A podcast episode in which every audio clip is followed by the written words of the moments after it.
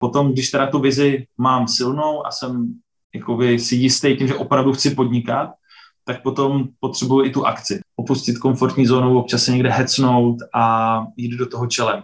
Protože strach ze selhání uh, je pro spoustu lidí brzda, ale podle těch studií i ty lidi, kteří selžou, tak se nakonec cítějí líp než ty lidi, kteří uh, vlastně se ani nepokusejí. Takže má smysl zkoušet a selhávat, než uh, nic neudělat.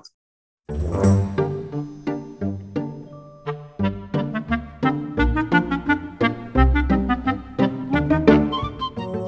ja vás vítam pri ďalšom rozhovore mozgovej atletiky a dneska tu mám Petra Ludviga.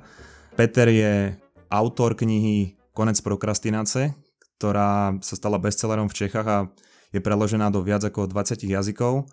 A taktiež je host podcastu Deep Talks, ktorý je aj v češtine a v angličtine. A taktiež je CEO firmy Growjob. Peter, vítaj v mozgovej atletike. Ahoj a díky moc za pozvání. Ja ďakujem. A vlastne ja keď som objavil tvoju tvorbu a ja som pozeral na nejaké tvoje prednášky, pozeral som na Restart motivace, ja som zistil, že my rozprávame v podstate o veľmi podobných témach, až niekedy rovnakých. Som si hovoril, že, že, že či sa my nekopírujeme, ale keď som sa bavil potom aj s viacerými ľuďmi, tak som si uvedomil, že ak človek je prirodzene zvedavý a sleduje m, také tie relevantné zdroje, relevantné knihy, tak vlastne dojde e, k tým istým záverom, akurát možno z trošku iného pohľadu. Každopádne, Peter, ty si povedzme CEO, a si autor a taktiež robíš milión prednášok, ale povedz mi, ako ty uvažuješ nad tým, čo robíš, nad tvojou víziou a ako sa ty stotožňuješ e, s tým, čo vlastne robíš v Čechách a vlastne po celom svete. Mm-hmm. Tak uh, já jsem dlouho hledal to, co mě nejvíc naplňovalo a zjistil jsem, že pro mě uh, je to prostě vzdělávání. Pracovat s lidma a zároveň dělat uh, takzvaného kurátora informací. Brát pro ně nějaké uh, informace, které jsou nejužitečnější, nejzajímavější a vlastně předávat je lidem. Takže moje práce má takové dvě části. Jedna část je to sebevzdělávání, kdy uh, čtu prostě desítky studií, možná stovky knížek, a snažím se ty věci nějakým způsobem z toho vydestilovat něco, co není úplně na první pohled třeba zřejmý. Protože třeba téma prokrastinace, čím dál tím víc lidí s tím má problém, ale na druhou stranu málo kdo ví, co s tím jako efektivně dělat. Takže ta první fáze uh, najít ty kvalitní zdroje, ať už to jsou vědecké studie, nebo nějaký návody, nebo uh, nějaký uh, knížky, které to řeší a vybrat z toho ty nejzajímavější informace, propojit je dohromady a pak přichází ta druhá fáze, která je ještě možná něčím zábavnější, předat to, co nejvíce lidem. A dneska to předat to, co nejvíce lidem, znamená uh, jednak samozřejmě v psané formě, takže knížka je velká část mého života, protože uh, ta knížka vyšla, jak se říkala, asi ve 20 jazycích, tak do teďka mě chodí zprávy lidí z celého světa, že mi ta knížka pomáhá. Ale ještě víc než psaní mě naplňuje uh, ty věci dělat naživo. Když má člověk lidi v sále, může pro ně udělat nějaký workshop, přednášku. Dneska je to hodně o webinářích, ale i třeba uh, o podcastech a o vlastně sdílení těch věcí online. Takže já bych to asi tak schrnul, že uh, mě nejvíc naplňuje pomáhat lidem vzděláváním, používat princip, který je evidence-based, stavit to na kvalitních zdrojích. Nemám moc rád takový ten ezosvět, nepodložený, a snažit se to dělat co nejjednodušeji, protože jednoduchost je moje klíčová hodnota, takže moje knížka obsahuje hodně obrázků, prezentace obsahují hodně takových jako nákresů, až někdy takových jako uh, retardovaných postaviček, jakože ručně kreslených, ale uh, myslím si, že díky tomuto uh, lidi s nás pochopějí a dokážou to přetavit do, do, do své praxe. Takže uh, kdybych to měl ještě úplně zjednodušit, tak ta moje vize je prostě pomoct co nejvíce lidem tím, že jim předám nějaký užitečné informace a díky tomu jim pomůžu, aby byli prostě na konci spokojenější, efektivnější, výkonnější, ale zároveň, aby třeba uměli líp spát, odpočívat a takový ten, někdy se tomu říká biohacking, někdy se tomu říká osobní rozvoj, já tomu osobně říkám prostě mít jako lepší, lepší já. Já jsem si v podstatě uvědomil, keď jsem aj začal robiť tento podcast, že vlastne tým, že ja tie informácie zbieram a nejak e, robím si vlastný research a dávam ich ďalej, tak oveľa viacej si ich pamätám. Že tým, že ty ich aj dávaš do toho sveta, tak aj sa sám snažíš podľa toho riadiť a vlastne zistuješ oveľa širší záber informácií, než keby si robil takéto, povedzme, vlastné štúdium sám. Ale to, o čom si vlastne rozprával, o tom je aj firma, ktorú si založil, Growjob. A ty si ju vlastne založil, keď si mal 18 alebo 19 rokov, tak to, tak to je správne. Aj? A to je veľmi netradičné v Čechách a na Slovensku. A čo bola tvoja motivácia a kde si nabral tu odvahu vlastně už v tak nízkom veku začať? Dneska by se tomu uh, řeklo, že jsem měl startup, nebo že jsem založil startup a já to firmu mám doteďka, je to už přes 15 let, myslím, že letos máme 16. Uh, výročí firmy, Někteří moji zaměstnanci pro mě dělají třeba 13-14 let, ty, ty, uh, co pro mě pracují nejdéle. A dneska máme nějakých 35 lidí a samozřejmě začínali jsme v době, kdy jsme studovali, takže pro mě to bylo to, že jsem na jednu stranu studoval, tenkrát jsem studoval dvě vysoké školy, studoval jsem techniku v, Brně, VUT a do toho jsem měl práva, ale furt mě přišlo, že jako spoustu z mých kolegů nebo v té době spolužáků, takže vlastně máme jako docela dost potenciálu ještě na to dělat něco jiného, dělat něco jako užitečnějšího, a tenkrát nás napadlo, že založíme firmu a budeme podnikat. To bylo jedno z nejlepších rozhodnutí mého života. Samozřejmě, kdybych eh, v té době věděl, co všechno to bude obnášet, jo. kolik uh, moc práce, kolik vlastně let úsilí, než se vůbec začalo dařit, tak uh, nevím, jestli bych do toho šel znova, ale asi jo, myslím si, že jo. Ale za mě podnikání je nějaká uh, vrcholná forma seberealizace, protože trh je spravedlivý. Prostě buď to ty věci děláš dobře, tak jsi úspěšný, nebo je neděláš dobře, a nedaří se ti. A hezky to dokáže odfiltrovat ty lidi, kteří mají nějakou iluzi toho, že jsou dobrý, ale ten trh jim prostě dá to zrcadlo, že nejsou. Takže já mám podnikání rád, mně to přijde uh, jakože pro lidi dneska, kteří žijou ve svobodě v 21. století, takže by si to do jisté míry třeba během těch studií měli vyzkoušet uh, snad skoro všichni studenti, nebo rozhodně ty, co studují třeba uh, nějakou uh, ekonomii nebo uh, lidi, kteří chtějí třeba budoucnosti podnikat, tak během těch studií člověk má prostě možnost to zkusit.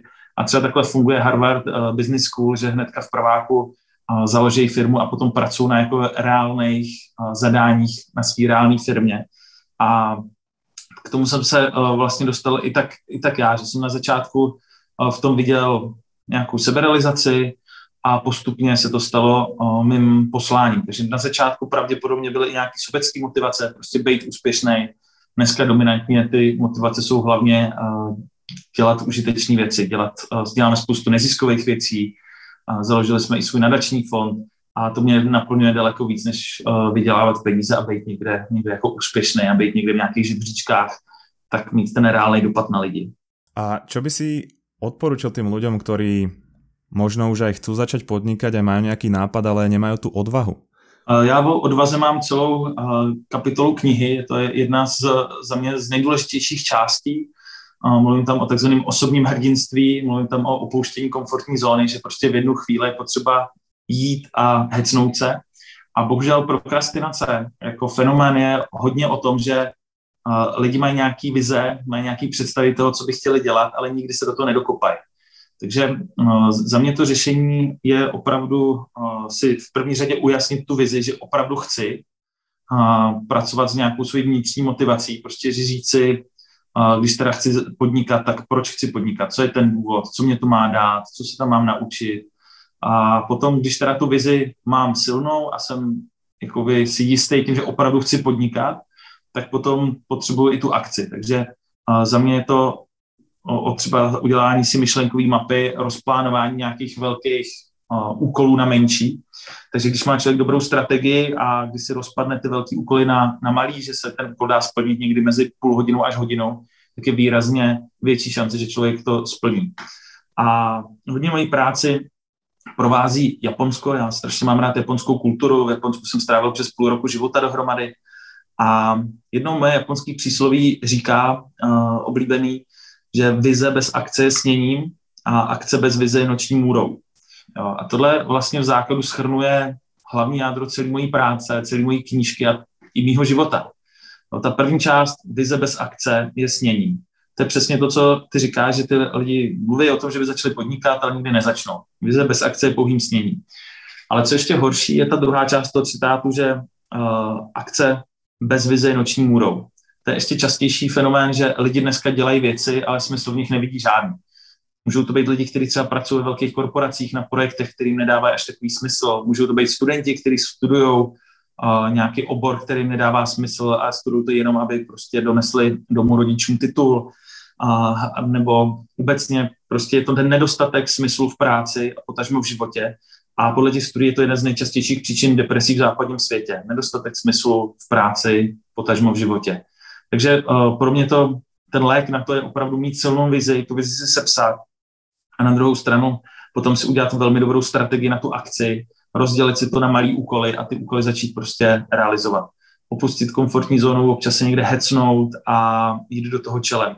Protože strach ze selhání uh, je pro spoustu lidí brzda, ale podle těch studií i ty lidi, kteří selžou, tak se nakonec cítějí líp než ty lidi, kteří uh, vlastně se ani nepokusejí. Takže má smysl zkoušet a selhávat, než uh, nic neudělat. To, to, o čom si hovoril, asi trochu súvisí s mojou ďalšou otázkou, pretože 15 rokov budovať nejakú firmu, robiť neskutočne veľa prednášok a napísať knihu, je tam asi aj veľa problémov, ale my aj keď sa pozrieme na nejaké celosvetové dáta, tak ukazujú, že vyše 80% ľudí nie je spokojných so svojou prácou a keď som sa pozeral na dáta v Čechách a na Slovensku, tak sú tie čísla mm. dokonca ešte vyššie. Takže ako sa ty nejako staviaš k tej problematike spokojnosti v práci alebo nejakej, eh, nepoviem, že spokojnosti, ale aspoň znesiteľnosti so svojou prácou? Já tím, že posledních asi deset let uh, jedno z těch témat, který řeším, je firmní kultura a vlastně pracujeme s firmama, ať už s velkýma jakoby nadnárodníma korporacemi, jako je Microsoft, Google, nebo s bankama, s IT firmama, se startupama, tak vlastně mně přijde, že za těch deset let, co řeším téma firmní kultury, takže se to výrazně napříč obory zlepšuje. Že firmy nad tím víc přemýšlejí nad spokojností v práci, víc se věnují vzdělávání lidí, ať už manažerů v oblasti leadershipu, aby dokázali manažeři vytvářet lepší pracovní podmínky pro ty lidi, tak vlastně školení lidí, aby ta práce víc naplňovala. Takže uh, mně přijde, že jako moderní trend, a bylo to vidět, i když jsem byl na konferenci v New Yorku právě, jejíž hlavní téma bylo Purpose Driven Organizations, uh, jak budovat firmy, které mají vlastně smysl a svoje poslání jako v DNA. A přijde mi, že i ty české firmy a slovenské, že si to uvědomují.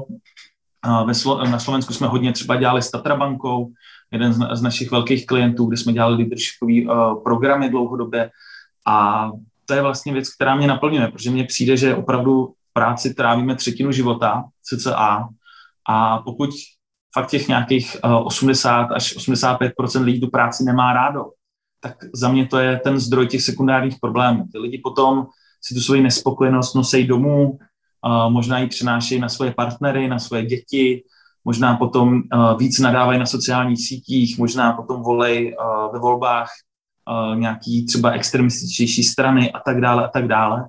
A za mě člověk, který prostě od práce přichází spokojený, kde se tam k němu, k němu uh, šéf chová s úctou, má dobrý vztahy uh, s kolegy, ta práce naplňuje, rozvíjí se tam, uh, roste v té práci, tak potom samozřejmě tu svoji spokojenost zase šíří na uh, lidi ve své rodině a pokud je člověk spokojený, tak pravděpodobně bude dělat i spokojený celkově svoje, nejenom to blízké okolí, ale prostě poznáš to, i když ho potkáš na ulici.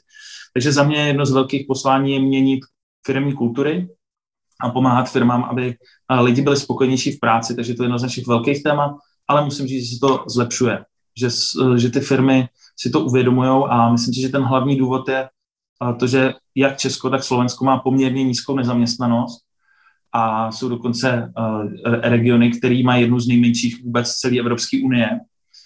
A to potom má za následek to, že uh, když firma napíše inzerát, tak se jí prostě nikdo neozve. Dřív to bylo tak, že firma napsala inzerát před těma deseti lety a měla 20 kandidátů a mohla si vybírat. Dneska je to opačně. Dneska na 20 uh, nabídek práce je jeden kandidát, který vlastně je, je, je schopný a talentovaný. Takže pro zvyšování konkurenceschopnosti je pro firmy zásadní, aby prostě tu firmní kulturu měli, měli dobrou, protože ta firma je potom magnet na talenty A už Steve Jobs říkal, že Ačkoví hráči chtějí hrát s Ačkovýma hráčema. Takže opravdu dneska, když uh, žijeme ve svobodě, lidi si můžou vybrat, kde budou pracovat, uh, máme poměrně nízkou nezaměstnanost, uh, takže ty studie třeba z České republiky ukazují, že dneska lidi odcházejí už ne za více penězma, ale právě za lepší firmní kulturou.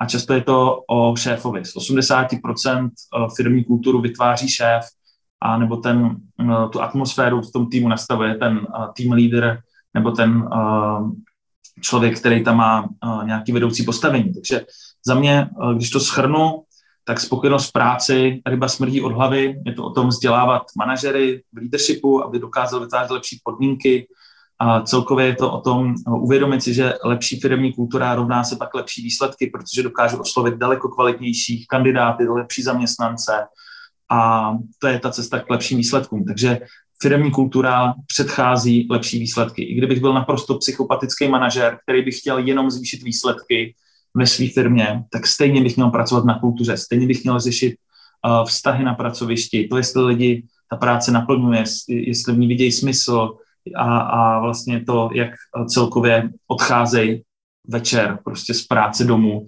jestli uh, tu práci proklínají nebo jestli uh, prostě uh, nějakým způsobem v tom mají seberealizaci.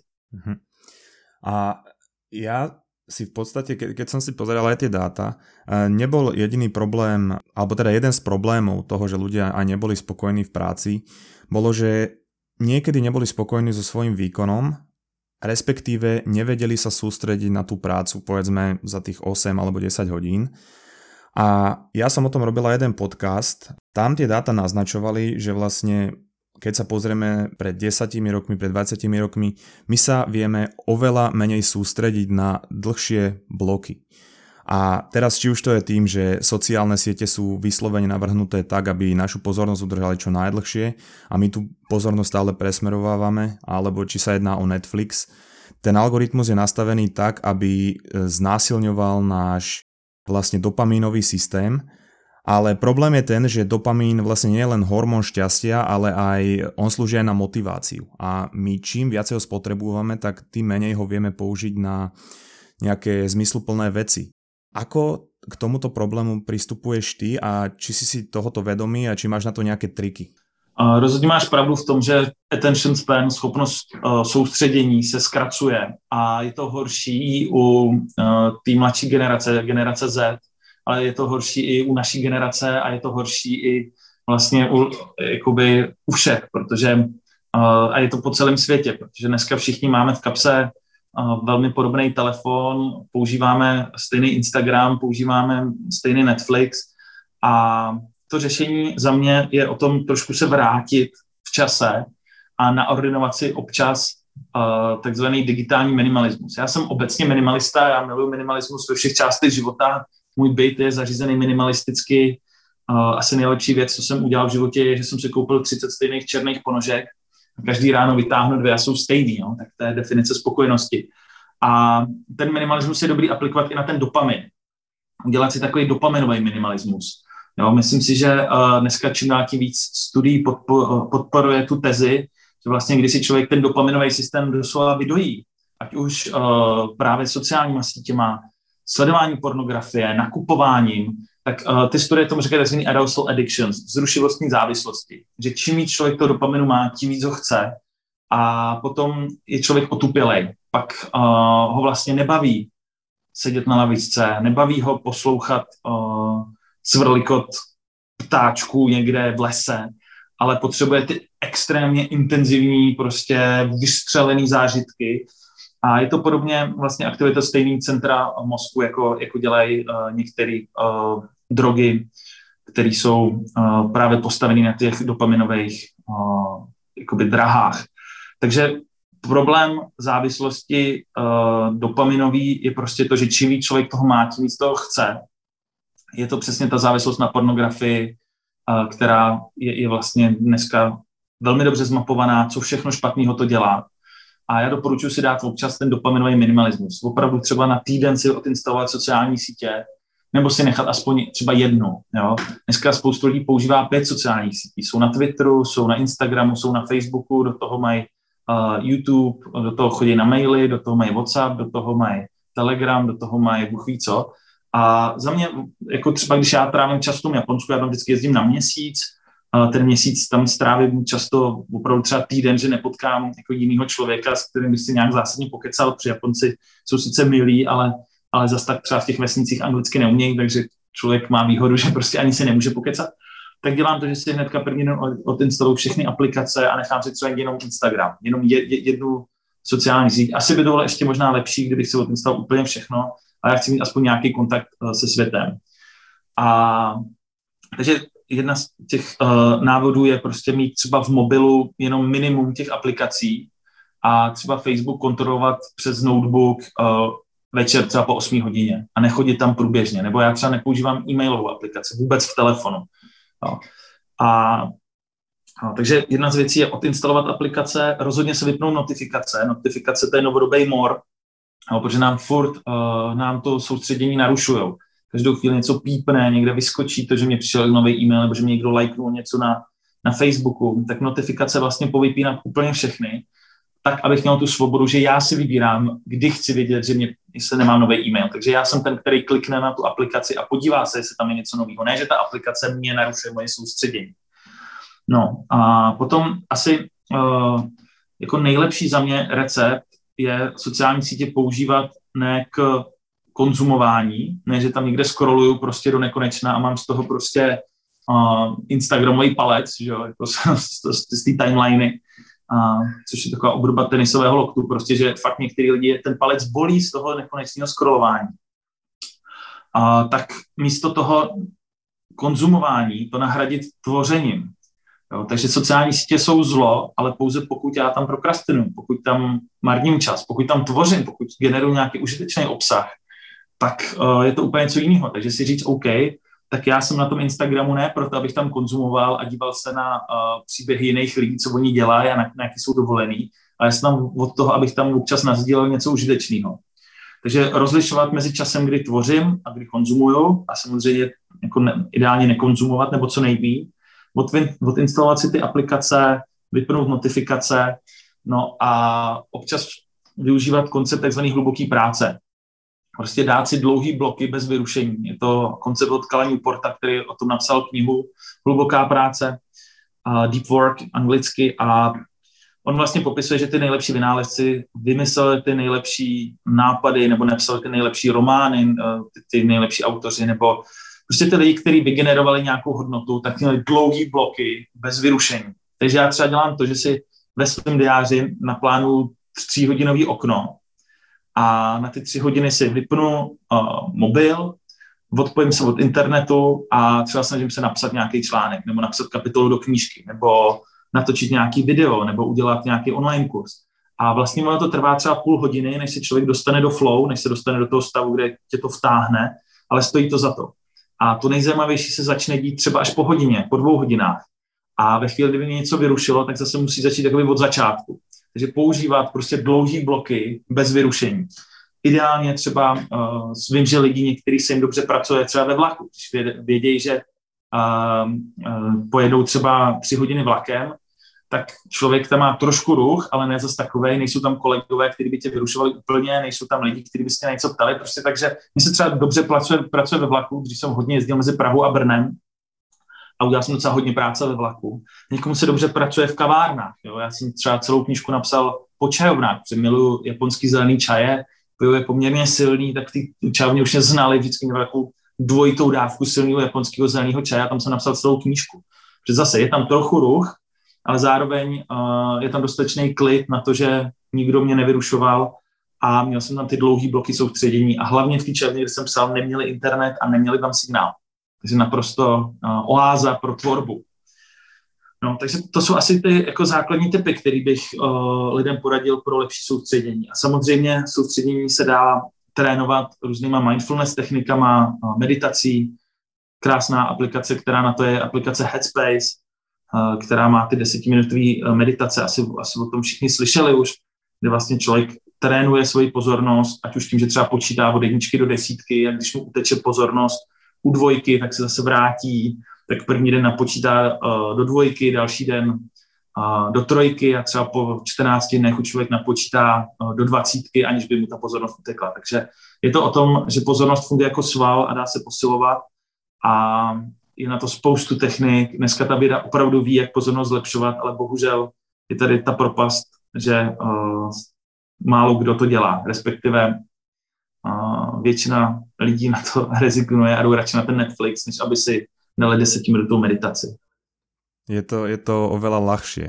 Ale ono to vlastne súvisí aj s prokrastináciou samotnou. Ty, keď si prekladal vlastne tvoju knihu do angličtiny, ja viem, že ty si tam musel nejaké veci meniť alebo to nejako inak zdrojovať, čiže musel si si pozerať nejaké štúdie znova.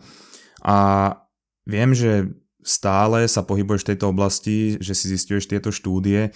Máš niečo um, nové, čo nie, nie je v tvojej knihe a používaš to poslednú dobu, čo sa ti osvedčilo v súvislosti s prokrastináciou, alebo čo ti funguje najlepšie v tejto oblasti? A čo sa týka s prácou, alebo s čímkoľvek? Jsem uh, poměrně nedávno, asi před dvěma, třema měsícema dělal uh, nový téma o spánku a vlastně zpracovával jsem snad všechny možné studie o, o spánku, knížky o spánku a vlastně našel jsem docela hezký vztah právě mezi spánkem a prokrastinací. Že lidé, kteří uh, hůře spí, tak druhý den víc prokrastinují. Je to logický, je to podobně jako když člověk je po opici a je nějaký dobrý večírek prostě a večer se opije tak druhý den prostě nemá energii a do ničeho se nedokope, tak vlastně v menší míře je to prostě tím, že kdy, když ten spánek mám oslabený nejenom alkoholem, ale třeba uh, jako špatným osvětlením, ať už to je, že, že si prostě v noci uh, zasvítím bílým světlem uh, do obličeje nebo světlem, který má vysku složku modrého světla, tak mě to ten spánek prostě naruší, ten mozek se začne připravovat na probouzení a tak dále. Takže uh, rozhodně jakoby spánek bych doporučil řešit úplně každému člověku, protože ty benefity uh, jsou naprosto zřejmý, že lepší spánek zvyšuje spokojenost a snižuje riziko depresivních tendencí a úzkostí. Lepší spánek posiluje vůli, takže druhý den člověk dokáže se líp takzvaně seberegulovat, takže třeba v konfliktech je klidnější, dokáže svým způsobem jakoby ovládat ty negativní emoce, jako je stres, jako je úzkost, jako je podrážení a tak dále. A spánek má spoustu dalších, dalších výhod, právě vede k dlouhověkosti, že lidé, kteří líp spí, tak se dožívají více let, mají celkově lepší kardiovaskulární zdraví, a vypadá to tak, že vlastně to naše tělo potřebuje jakoby úklid, jo, že čistí mozek od nějakých toxinů spánek. Během spánku se nám aktivují imunitní, imunitní vlastně části, části našeho těla a vlastně dlouhodobě se nám zlepšuje zdraví, když líp spíme. Takže otázka na prokrastinaci, ale bych první věc prostě řešil spánek. Já si píšu každý den, v kolik jsem šel spát, v kolik jsem vstával a jakou jsem měl kvalitu spánku. Mám na to několik technologií, mám na to takový pásek na hlavu, který se jmenuje Muse, který uh, dokáže měřit EEG, takže přímo vlastně vidí do toho mozku, jestli je člověk v REM fázi, v NREM fázi. A takže doporučuji spánek si měřit a ideálně kvalitníma technologiema.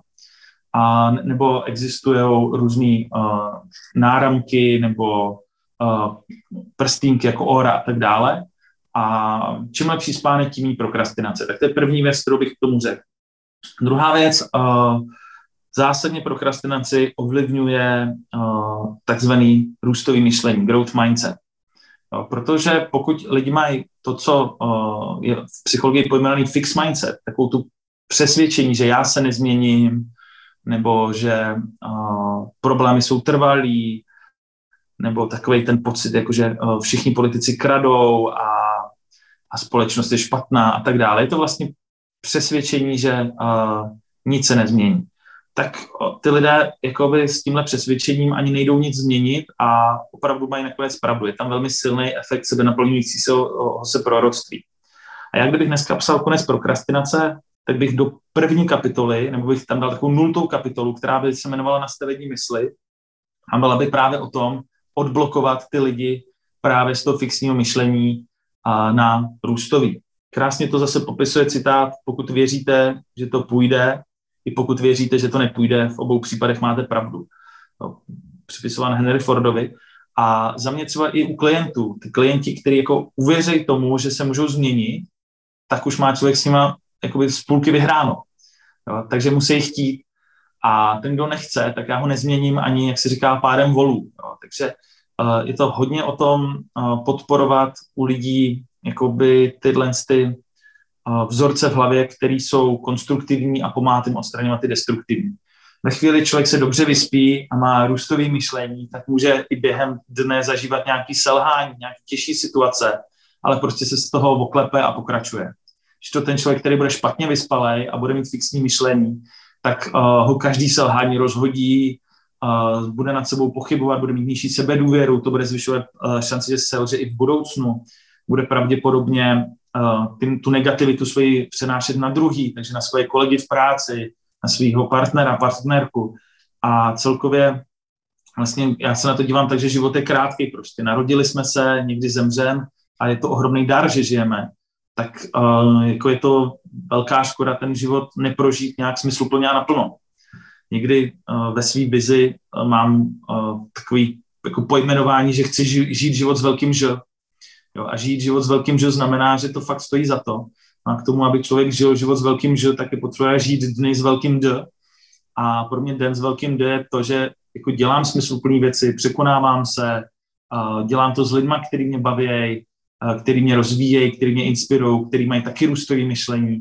A je to za mě ten jako největší dar života, naučit se ten život žít naplno. A mně přijde strašně smutný, když vidím, že spoustu jako lidí, mých třeba kamarádů, klientů, známých, tak vlastně nějakým způsobem mm, jsou zaseklí, nepracují na sobě, nevyvíjejí se a mají pak z toho špatnou náladu, jsou demotivovaní, frustrovaní, ale nechtějí se změnit. Jo, chybí jim tam to rozhodnutí, že s tím jakoby, uh, by něco chtěli udělat a zvenku člověk druhýho jen těžko změní. Keď někdo nechce pomoct, tak mu nemůžem pomoct, že? Lebo stiahne aj nás ten člověk. Ty si spomínal, že, že keby si písal konec prokrastinácie ešte raz, ale ty teraz píšeš druhú knihu, ktorá, ak ju teda ešte píšeš a zamýšľaš ten názov, ktorý si v minulosti spomínal, má veľmi zaujímavý názov, tak eh, v akej si fázi, o čom ta kniha bude a aký je teda ten názov? Hele, já jsem tu knižku uh, rozepsal před rokem o prázdninách, napsal jsem asi třetinu a pak se stalo to, že přišla druhá vlna covidu. Já jsem se hodně angažoval při první vlně, dělal jsem kampaň za nošení roušek, která tenkrát oblítla celý svět. Podařilo se natočit video, který sdíleli přední stanice jako CNN, BBC, dokonce to zmínil i, i Donald Trump na briefingu v, v Bílém domě. A byl to pro mě velký projekt, který doufám, že byl pozitivní, že pomohl prostě celosvětově zavíst roušky a snad to i ochránilo nějaké životy. A dokonce za tohle, uh, za tohle iniciativu jsme od jedné americké univerzity dostali ocenění jako pro lidi, co se nejvíc celosvětově zasloužili pro boj s koronavirem. A to byla ta první vlna, která dopadla dobře. A já jsem potom začal psát tu knihu. A bohužel tím to neskončilo a přišla druhá vlna. A já jsem se rozhodoval, jestli budu psát, anebo jestli se zapojím zase do nějakých dobrovolnických aktivit a rozhodl jsem se, že budu pokračovat v těch dobrovolnických aktivitách. Začal jsem uh, točit podcast s uh, epidemiologem, slavným epidemiologem IKEMu uh, Petrem Smejkalem. Uh, udělali jsme různé výzvy vědců, uh, měli jsme několik vědeckých iniciativ, na kterých jsem uh, spolupracoval. A mně v tu chvíli prostě přišlo, že nemůžu psát filozofickou knihu o smyslu v práci, když venku zuří uh, jako zdravotní problém, který můžu pozitivně ovlivnit skrz jednak uh, svůj dopad na sociálních sítích, skrz to, že mě se poměrně dařilo spojovat ty vědce mezi sebou a propojovat je třeba s influencerama, který potom ty jejich myšlenky uh, sdíleli na uh, větší publika lidí, tak jsem si řekl, že uh, vlastně radši se budu věnovat tomu covidu, protože to byl jako palčivější problém a knížku jsem dal k ledu, jak se říká. A až teďka vlastně uh, mám pocit, že se k tomu můžu pomalu vracet, jo, protože celý ten poslední, celý ten první půl rok toho roku 2021, tak byl ve znamení toho, že to vždycky chvíli vypadalo, že už to bude dobrý a pak přišla britská mutace, a pak zase vypadalo, že to bude dobrý, a pak přišla delta. A vlastně je to takový, že jako když už mám pocit, že můžu zase psát, tak přijde zase nějaká nová, no, nová věc a mám potřebu, že uh, je potřeba ty věci vysvětlovat lidem, komunikovat a furt částečně se tomu tématu covidu vědomat, protože na začátku uh, už jsem se na tu cestu dal a teďka třeba mě psali několik uh, sestřiček z nemocnic, že v tom nemůžu nechat a ať, ať vlastně jako, že, že nemůžu se na to vyprnout, tak je už to takový jako poslání, na který jsem se dal a doufám, že teda covid brzo skončí. Já už věřím tomu, že snad tohle bude jedna z posledních vln a že budu moc v klidu psát, protože samozřejmě radši bych psal, než řešit nějaký covid. A jaký bude teda ten názov? Hele, uh, těch názvů jsem zvažoval několik. Uh, jeden z nich bylo, jak nebýt kretem. A já i na, na tričce mám, na, na tričku mám, hm, nevím, jestli to je vidět, ale je tam napsáno uh, pokoru kurva.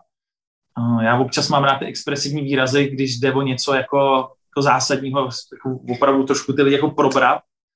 A myslím, že každý z nás je do jisté míry v něčem trochu kretén a strašně zdravý je si to občas trošku připustit a uvědomit a pracovat na tom. Takže je to jednak o té pokoře, o pokore je za mě opak arogance. Jo. Člověk, který není pokorný, tak se o sobě myslí, že je dokonalý, že už nemusí nic měnit a často to není znak jako zdravý sebedůvěry, ale ty nezdraví. Jo. Zdravá sebedůvěra je to, že vím svoje silné stránky, že dokážu se postavit za svoje názory a nezdravá sebedůvěra je to, že si člověk třeba myslí, že je vtipný a není vtipný. Nebo ta nezdravá sebedůvěra je často právě ten egoismus nebo to, a co já jsem v tom názvu knížky pojmenoval, nebo možná pojmenu, ještě si nejsem jistý, ten kretén, jo, jak být trochu menší kretén a za mě to je, jakoby, jak bojovat se svým egem, jak být pokornější, jak být vlastně i moudřejší, protože už Aristoteles říkal, že existují dva druhy radosti, že hedonická radost, hedonismus je radost zaměřená čistě na sebe. Je to právě to ego, je to to, ten dopamin, že si člověk kupuje větší auta, větší baráky, že si ujíždí na lajcích na sociálních sítích. Což teda uh, Aristoteles neříkal, ale popsal vlastně tu hedonickou radost, radost zaměřenou čistě na sebe. A pak, že existuje druhá radost, která je uh, judaimonická. Judaimonia uh, je radost zaměřená na druhé. Je to vlastně uh, radost, kterou v mozku uh, hodně souvisí s neurohormonem oxytocinem. Je to takový ten pocit životního naplnění. Je to ten pocit té hluboký, uh, silný emoce, uh, užitečnosti, lásky, smyslu. A je to ta nesobecká uh, část v nás. A my všichni máme v sobě oba, oba tyhle ty dva světy. Na jednu stranu chceme hedonismus, chceme si koupit nový iPhone, chceme prostě být někde důležitý, chceme mít hodně followerů, chceme být uh, nějak na dobrý pozici v práci. Ale na druhou stranu u toho by to nemělo zůstat. Neměli bychom skončit jenom jako čistě sobecký individua. A velká část mojí práce je právě, jak podporovat tu eudaimony, jak podporovat uh, to, že uh, největší radost máme, když využijeme svoje silné stránky k tomu, aby jsme dělali dobře ne sobě, ale druhým. A je to vidět, že spoustu třeba podnikatelů prodali velké firmy a nakonec se stejně museli vrátit do práce, protože peníze a neomezeně peněz ke spokojenosti nemusí nutně víc, ale to, co ty studie ukazují dlouhodobě, tak ke spokojenosti vede právě eh, to, to ego trošku potlačovat, to sobecký ego a nahrazovat ho právě eh, těma činnostma smysluplnýma. Takže tohle má být jedna z těch hlavních metod ty knížky a ta odpověď je, že já si nemusím vybrat. Já si nemusím vybrat, jestli sobecký nebo nesobecký svět, ale studie Adama Granta prokazují, že vlastně nejefektivnější je win-win mezi těma dvěma světama. Jo, je důležitý být jako zdravě sobecký, chránit si svoje potřeby, chránit si čas na svůj spánek a tak dále. Umět říkat ne, jo, to je klíčová dovednost. Že lidi, kteří neumějí říkat ne, tak jsou potom oběti trestné činnosti, mají vyšší riziko syndromu vyhoření, mají často toxické vztahy a tak dále. Takže být zdravě sobecký je pro mě člověk, který myslí na sebe, na své potřeby, umí se vyspat, umí se najíst, umí říkat ne, ale zároveň zdravě nesobecký. Umět pomáhat druhým, uh, mít nějakou vizi a nějakou, nějaký hodnotový systém, který prostě člověka přesahuje. A tady na pomezí těchto z těch dvou světů je dlouhodobá spokojenost a je to za mě ten život s velkým žil, který je prostě přesně win-win mezi uh, paradoxy. Já právě v jednom restartu motivace, což byl uh, takový série přednášek, který jsem dělal na YouTube, tak uh, mluvím o tom, že de facto často máme falešný dilema. Jo, že lidi řeší, jestli emoce nebo rozum. Tak samozřejmě ideálně, když je to win-win mezi emocemi a rozumem. Jo. Když ti jak rozum říká, že to je správný, tak tam máš pozitivní emoci. To samý, uh, nemusím si vybrat sobecký nebo nesobecký život, já můžu mít win-win mezi obouma těma světy. Uh, to samý levice nebo pravice. Jo, ad absurdum, uh, já jsem začínal jako pravičák, protože podnikám, pak jsem dva roky života v, uh, v Americe, když jsem viděl jejich zdravotní systém, taky posunul víc doleva. Dneska říkám, že jako zase je potřeba hledat win-win pro tu konkrétní situaci, najít to nejlepší z těch dvou světů. Další příklad, chaos a řád. Já jsem uh, když si hrával v punkové kapele a vždycky jsem říkal, že ideálně být systematický pankáč. Jo, mít pořádek ve věcech, ale umět improvizovat. A zase já se nemusím vybrat, jestli uh, budu systematický, anebo jestli budu uh, schopný jakoby out of the box improvizovat a dělat nějaký uh, ty punkové věci. Já zase můžu být win-win někde mezi. A tohle je za mě jedna z těch největších myšlenek, kterou bych chtěl v té knižce zpracovat, že ta odpověď se často nachází přesně mezi těma protikladama. A prostě je to ten východní princip yin yang, že prostě kdyby nebyla černá, tak člověk nevnímá bílou a naopak, ale už i uh, antický uh, vlastně myslitelé, filozofové jako Herakletos uh, říkal, že vlastně ta moudrost uh, se rodí v, tom, uh, v těch protikladech. Uh, což je přesně ono, to, že já se nemusím vybírat. Já můžu hledat win-win mezi emocem a rozumem, mezi systémem a řádem, mezi sobeckostí a nesobeckostí, mezi černou a bílou. Tak, toto bola prvá časť rozhovoru s Petrom. Druhá vyjde vo štvrtok a vy, ak si chcete jeho knihu Konec prokrastinace prečítať, môžete ju dostať zadarmo od Audible, čo je najväčší portál s audioknihami. A ak sa zaregistrujete cez link, ktorý som dal do popisu epizódy, dostanete kredit, za ktorý môžete Petrovu, ale aj ktorúkoľvek inú knihu zadarmo kúpiť a taktiež dostanete na 30 dní zadarmo prístup k obrovskému katalógu audiokníh. Ale konec prokrastinace tam je iba po anglicky, takže buď si môžete precvičovať angličtinu, alebo si môžete na Audible vybrať nejakú inú audioknihu, ktorá je v češtine, napríklad Pán prstenov odporúčam. Ale ak ju chcete fyzicky vlastniť a chcete ju po česky alebo slovensky, tak si konec prokrastinace môžete kúpiť aj na Martinuse. Zase linky som dal do popisu epizódy. No a ak máte nejaké otázky alebo nejaký feedback, napíšte nám na náš Instagram Mozgová atletika, kde pridávame knižné typy a edukačné videá a kľudne aj followujte. Alebo ponovom na náš Facebook, kde nás určite lajknite, budeme tam pridávať postupne odporúčania a zhrnutia z kníh aj zo starších epizód, ale aj tie, čo momentálne čítame. No ako vždy, ďakujeme za podporu a počujeme sa zase vo štvrtok. Čau es!